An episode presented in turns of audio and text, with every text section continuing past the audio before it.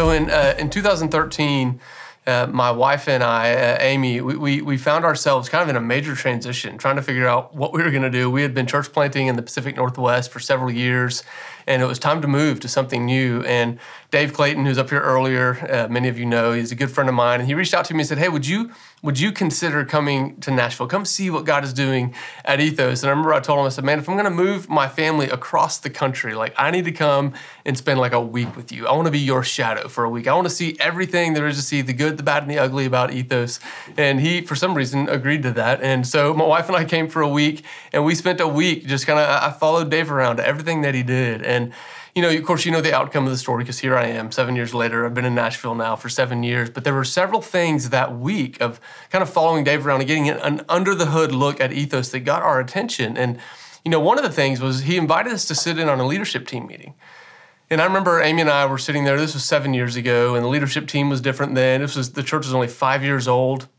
And this leadership team was the original team that helped plant Ethos as a brand new church plant. And I'll never forget sitting in that room and hearing the conversations that were happening because they were they were talking about some pretty like weighty things. They're talking through potential church plants and leadership positions and who's going to do what. And, and as Amy and I listened to them talk, I remember there was this moment where somebody on one side of the room made a comment and then somebody on the other side like disagreed with them, like just really strongly. And I was like, oh no, what's about to happen here? And then and then somebody else offered like a slightly nuanced opinion. And there were several moments like that that where there's disagreement and and but it never blew up. I kept waiting for it to like blow up and people to get angry and something crazy to happen. But the most opposite thing happened. It was like they kept talking, they kept discussing. And then at the end of the meeting, there was this moment where they stood up and they held hands and they prayed together. And then the room filled with like this joyful laughter. And I'll never forget seeing two people in that room that I saw disagreeing in the meeting. They walked across the room and they were smiling and they started talking about their weekend plans to hang out. And I'm going, what in the world is happening right here? I don't know what that is, but I want that. Like, I want that. Because I've had too many experiences that are the total opposite, where disagreement is, is just seen as op- automatic division. And I knew there was something happening in that room that I wanted to step into. And I think what I was seeing unfold before my eyes was that James is going to call heavenly wisdom. So in James chapter 3, James is going to start talking about different types of wisdom that are at work in the world. So let's, let's read real quick. If you have a Bible, we're going to read verses 13 through 18, and then we'll go through and start unpacking it some. Verse 13, James writes, Who is wise and understanding among you? Let them show it by their good life by deeds done in the humility that comes from wisdom. But if you harbor bitter envy and selfish ambition in your hearts, don't boast about it or deny the truth. Such quote unquote wisdom does not come down from heaven, but is earthly, unspiritual, demonic. For where you have envy and selfish ambition, there you find disorder and every evil practice. But the wisdom that comes from heaven is first of all pure, then peace loving considerate, submissive, full of mercy and good fruit, impartial and sincere, peacemakers who sow in peace reap a harvest of righteousness. This is the word of the Lord out of James 3. And so if you've been with us as we've been walking through James, we've we've kind of set this up. We've said, hey, James was a leader in the early church who was writing letters to a church that had been scattered a church that at one point enjoyed the like joy and benefits of coming together in large groups, but because of persecution, they were scattered all over the Roman Empire in the Middle East. And James is writing these letters to send them out to encourage them. And James is like that friend who will always tell you the thing you need to hear, even when you don't want to hear it. You know, he just has this way of doing that. And so he's been kind of walking through this uh, th- this pattern with us of going if then and so what, what, he's, what, he's, what he said, so two weeks ago, Joshua got up in, in, in chapter two and he said, hey, if, if you claim to have faith, then live it out. Like if you claim to have faith, then let it come all the way into your life and, and, and embody itself in the way that you practice everything in life. Okay. And then and then last week Brandon got up and it was kind of this like, hey, if you love God, then tame your tongue. If you if you praise God with your mouth, make sure that you use your mouth for the building up of brothers and sisters as well. And then this week, he's going to do the same thing. He, he's going to ask this question, and it's going to be hey, if you claim to have wisdom, then let it be seen. And so he asks this kind of weird question right at the start. He says, Who is wise and understanding among you? This is not James like setting up this moment or like, all right, let's see who raises their hand to say that they think they're wise. You know, this is not like to try to trap somebody and make them look like they're arrogant. No, what what James is doing, he's saying, hey, who who is wise among you? Who is it that you're looking to for wisdom? Where are you looking for direction? Where are you looking for clarity and for understanding? Because I think I think this question is just so timely for us today. Where are we looking right now? To find clarity, insight, understanding, and wisdom in a world that just feels like it's a mess. Where are we looking? Where are we looking for wisdom? And so, what James is going to do, he's going to follow that if then pattern. He's going to say, hey, if you claim to have wisdom, he says, then show it. Well, how do you show it? He says, you show it in verse uh, 13 by a good life full of good deeds marked by humility. These are the things that mark true heavenly wisdom. This is how you know. And this, this verse right here serves as kind of the introduction to James's whole discourse on wisdom. He's going to go, hey, this is the target heavenly wisdom, good life, full of good deeds, full of humility. Hum, uh, humility. This is the target. But then what he's going to do is he's going to go through and compare and contrast that version of wisdom and a version of wisdom that he's going to call earthly. Now, before we dive into his contrasting of these two types of wisdom, it's probably it would be helpful for us to have a good working definition of what wisdom really is. And so, one of the most simple and best definitions of wisdom came from my 10 year old son, Elijah. Just several weeks ago, he came up to me and he said, Dad, I know the difference between knowledge and wisdom. So, what is it, bud? He said, knowledge is knowing about things. Like you can know a lot of facts and know about things. He goes, but wisdom is knowing what to do with your knowledge. And I was like, man, way to go, son. That's awesome. like, get to say I taught you that? He just picked that up somewhere. You know, it's like, man, that is like just a great definition of wisdom. You see, wisdom is you may have knowledge, you may know a lot of things, but wisdom is knowing how to wield that which you know. I, I think of these characters in First Chronicles chapter 12, just referred to as the men of Issachar. What it describes them is they understood the times and they knew what to do. This is biblical wisdom, and this is kind of what we're describing here. And so James is going to say, hey, there's heavenly wisdom good life, good deeds marked by humility. He goes, but there's this other type of wisdom. There's this other thing, the opposite of heavenly wisdom that is at work. And he says, listen, if you claim to be wisdom, if you claim to be wise, but you are filled with envy and selfish ambition, watch out. As I know we wouldn't normally think to link wisdom with things like envy and selfish ambition, but listen to what James is saying. He's going, hey, listen, if you claim to be wise and yet your life is filled, your heart is filled with envy, what we would call jealousy. If your heart is full of jealousy and you claim to be wise, be careful he says, Hey, if your heart is full of selfish ambition, guys, what we would call just ungodly competition, constantly trying to get ahead of everybody else for your own glory, he says, Watch out. This is totally different than the type of wisdom he's holding out. You know, our new NIV versions put it, puts it in quotes like this is wisdom that's not really wisdom at all. But you know, the, the, one of the issues is, is how are we supposed to know if that's the kind of wisdom that's in operation? Because he's describing these human motives envy, jealousy, selfish ambition. How do we know if those things are there? And so he shows us, he gives us a clue. Look in verse 16, he says, Where you have envy or jealousy, where you have selfish ambition or ungodly competition, where you have those, there you find disorder and every evil practice. You know, I, I read these words this week in, in prepping for today, and I just thought, man, I don't know if there's a better description for what we see happening in our culture. I mean, have you sensed the disorder in the world? I mean, there's so much disorder. You, you, can't, you can't avoid it. I mean, every time you turn on the news, you're seeing about a different riot in a different city. That we're a people that are racked with confusion. We are a people that are just plagued with fear. We are people that are having a hard time, like, trusting in an election system that's been in place for 200 years. And we're all going, I don't know if I can trust that thing. I don't know how this is going to go. It just feels like disorder is just being bred, it's abounding all around us. And what about every kind of evil? Guys, you look at our culture and it's all there. I mean, it's the corruption and greed and lying and slander and racism and injustice and human trafficking and every kind of sexual immorality you could ever even begin to imagine. It's all there at work in our culture.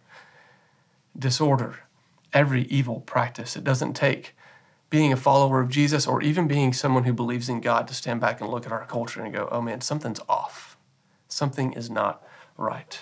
And what I love about James is He's like a doctor, a good doctor who sits down with his patient, and you can imagine our culture is his patient. And he's listening to the symptoms and he's going, okay, envy, yeah, jealousy, yeah, selfish ambition, disorder, every evil practice. Uh, I know exactly what's going on here.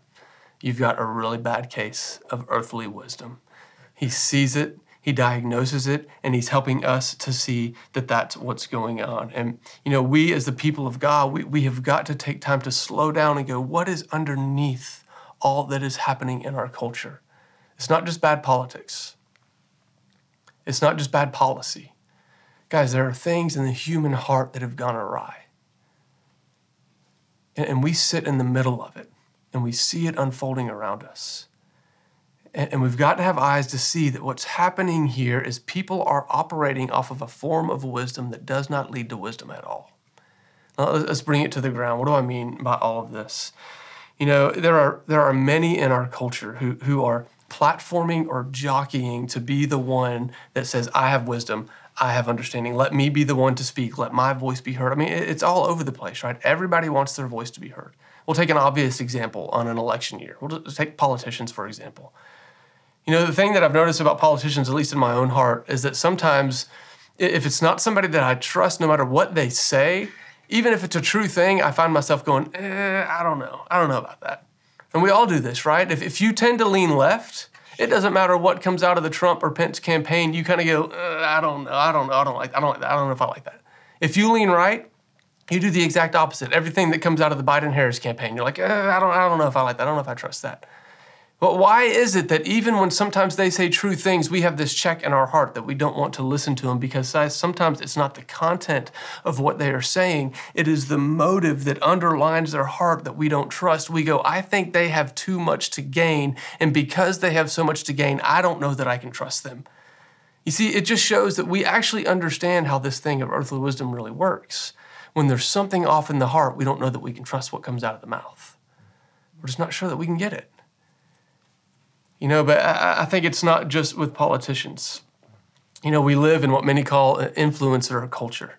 If you don't know what an influencer is, then it probably shows that you're not on social media, and I'll say that's probably a good thing. But I'm going to help you get caught up a little bit on what an influencer is. You know, influencers are these folks on social media platforms like Instagram or YouTube or Twitter, and you know they've they've managed to like amass large groups of followings. They've got a lot of people that are following them that see every single thing that they post. But the thing that sets an influencer apart from like your normal celebrity, because you got a lot of celebrities on social media and they automatically have a lot of followers. But influencers kind of are known because they're they're like they're just like you or me. You know, it's just like a normal person a normal guy, normal gal who just has the same interests as me. They like to do the same things that I do. I can relate to them so well, and yet somehow they always seem to be in the know.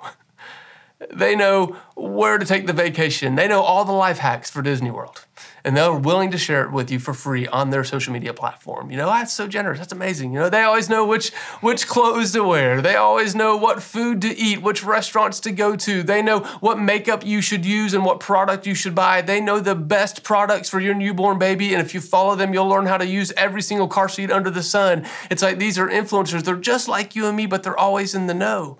You know, it doesn't matter if you're a gamer or a gardener, there is someone out there who's been labeled as an influencer that can help you understand how to do what you love to do better.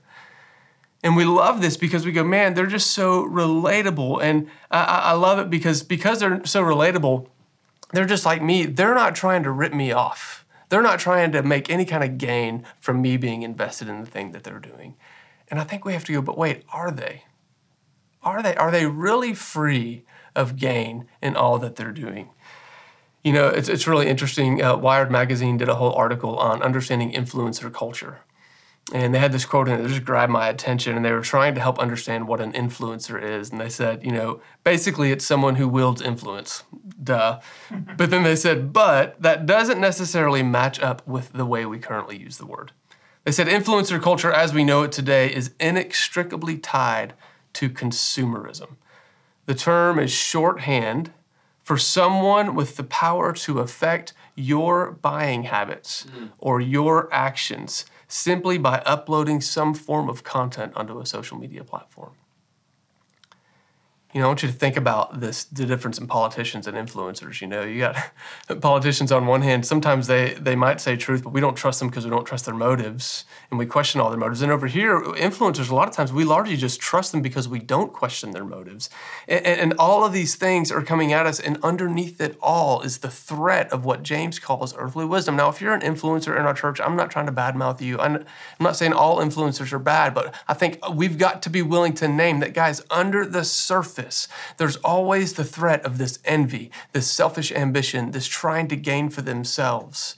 And all of it is trying to influence us and offer us wisdom for what we should do with what God's given us. But guys, it's not just the politicians, it's not just the influencers. We see this in our own lives too, right? I mean, there is a reason that social media is the power and the force that it is in our culture. You know, I, I, believe that social media platforms, most of them, mostly Instagram, TikTok, those kinds of things, guys, they were built they were built on humanity's innate desire to promote ourselves. Our desire to be seen, our desire to be heard, our desire to be considered worth listening to. All of these platforms are built on that desire in humanity. And guys, you know, and I don't want to just talk about social media. I mean, this desire, this selfish ambition, the jealousy, the envy, this has been in humanity forever. Before social media, it was like the way that we function in the workplace the way that you talk about your coworkers, the way we manipulate our friends and our families to get ahead a little bit. All of these things kind of reveal what James is talking about in earthly wisdom and the underlying motives. So, from political campaigns to influencer culture to your behavior on social media to our behavior within the family of God, even, James looks at us and he goes, like a good doctor, he goes, I think I know what's going on all of these things have been built on like an undergirded platform of earthly wisdom. And what is resulting is disorder and every evil practice. But like any good doctor, James isn't going to look at us and just give us the diagnosis. No, he's going to look at us and go, hey, I know what's happening here, and I actually have the prescription. I know how to help this. He's going to say the prescription, what you need is the kind of wisdom that only comes from heaven, heavenly wisdom. And look at how he describes it. I mean, it's so beautiful. Verse 17, he says, But the wisdom that comes from heaven, it's first of all pure. Man, I read that word and it just makes me want to take a deep breath. It's pure. Just think about what pure, what, what it means, what it communicates. It's, it's uncorrupted, it's untainted, it's non-toxic, it's not, it's not easily manipulated man, it, it is nourishing. It is for you. It can be trusted. It is pure. It is wholesome. It is good. He said, This, this is what heavenly wisdom looks like. And he's going to use that one word and then he's going to unpack that one word by giving us all these other words to go with it. And in the original language, these, these words, he used alliteration and a lot of other literary tools to kind of group them together. And the first three words kind of go together.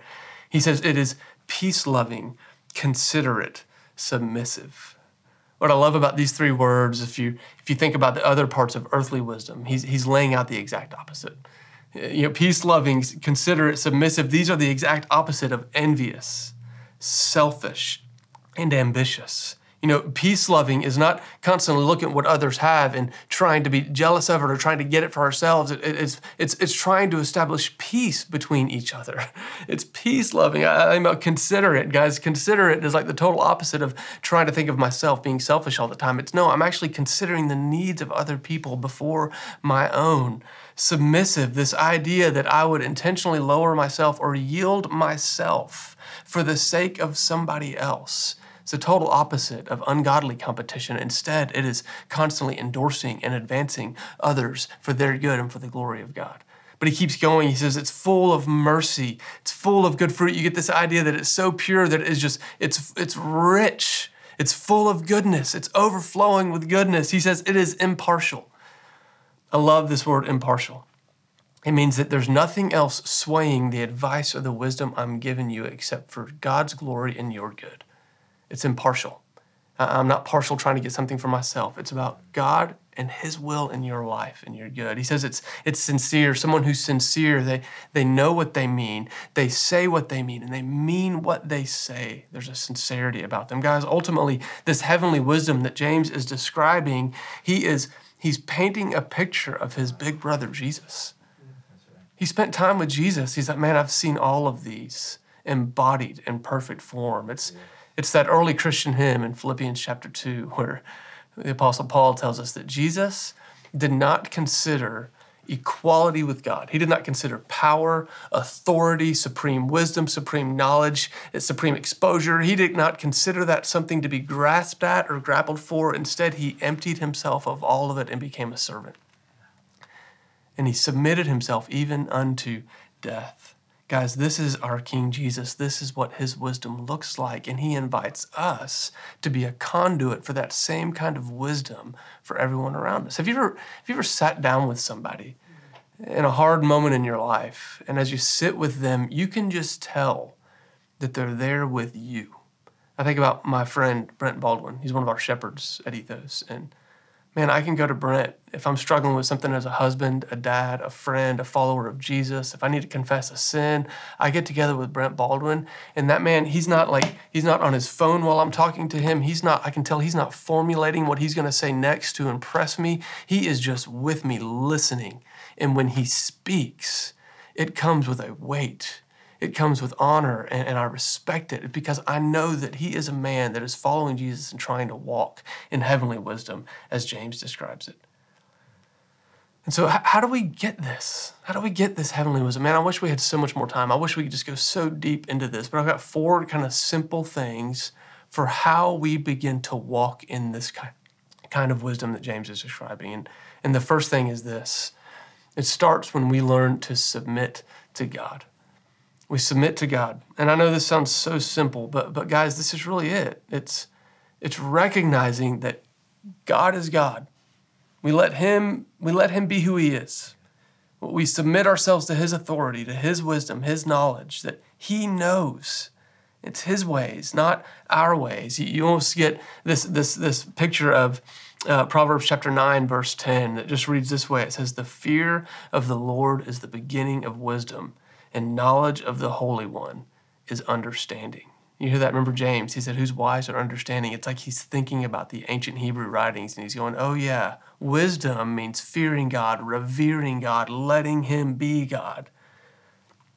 And understanding is knowing Him. This is where it comes from. And guys, how, how do you get there? I'm just going to tell you, it's, it's so simple. Like we say this all the time, right? But it's like, man, if you're spending more time here, if this is forming you, and I know some of us read our Bibles on our phone, but you get what I'm saying here, right? Like, if your time on a device like this on social media platforms is forming you more than your time in this word, then you are not even going to know what it looks like to be able to submit to God because you won't know the ways of God. We have to be a people who are making ourselves every day more familiar with the ways of God than the ways of our culture as espoused on social media platforms.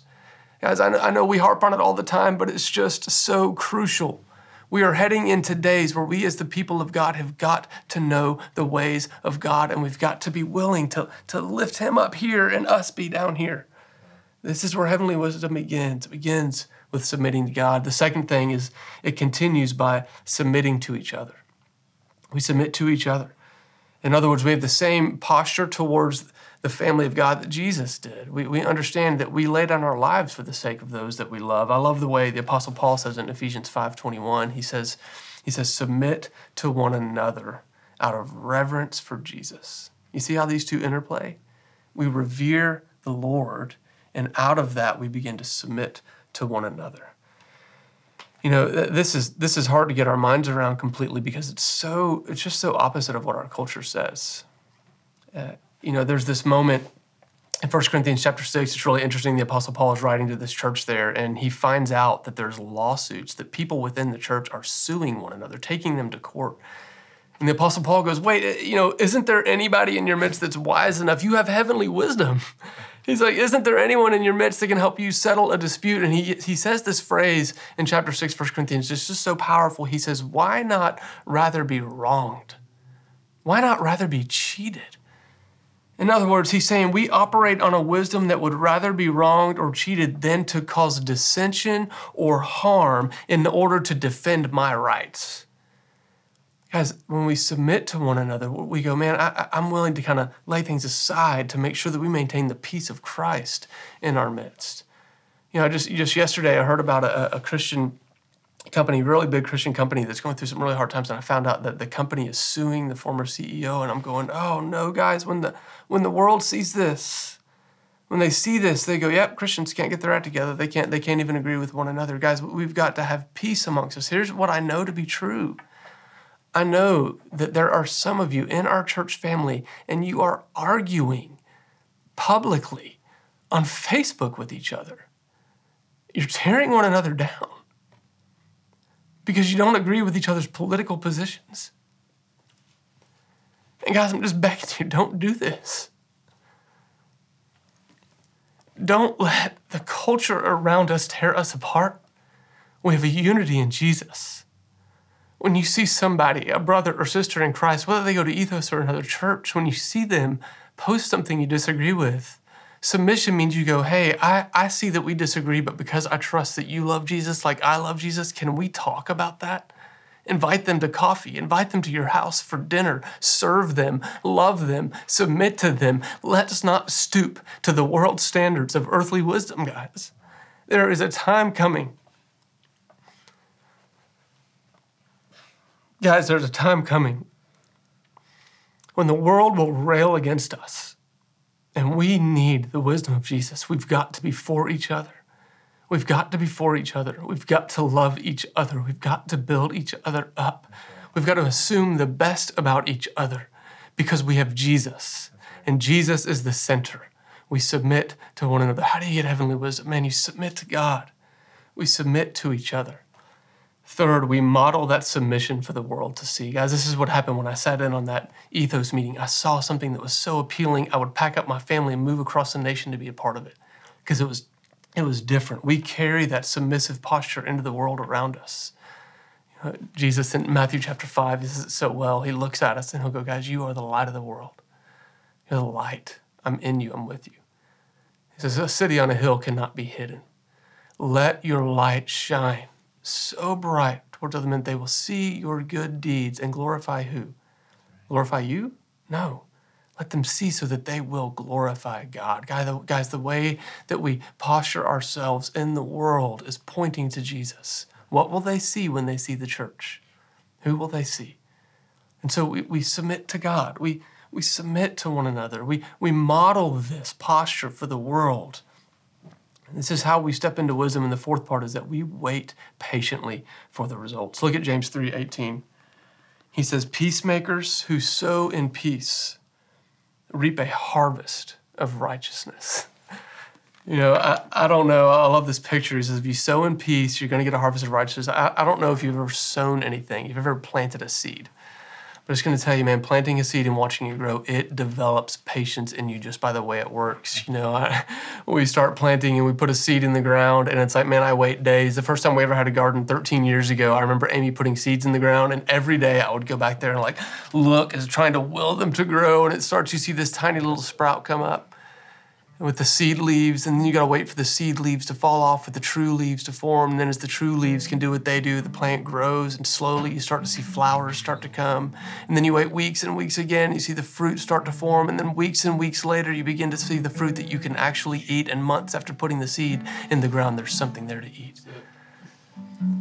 Guys, this this thing, I want you to understand the world operates so differently. I mean, just listen to the name Instagram. The word instant is in it we're being trained to think that everything should come like this.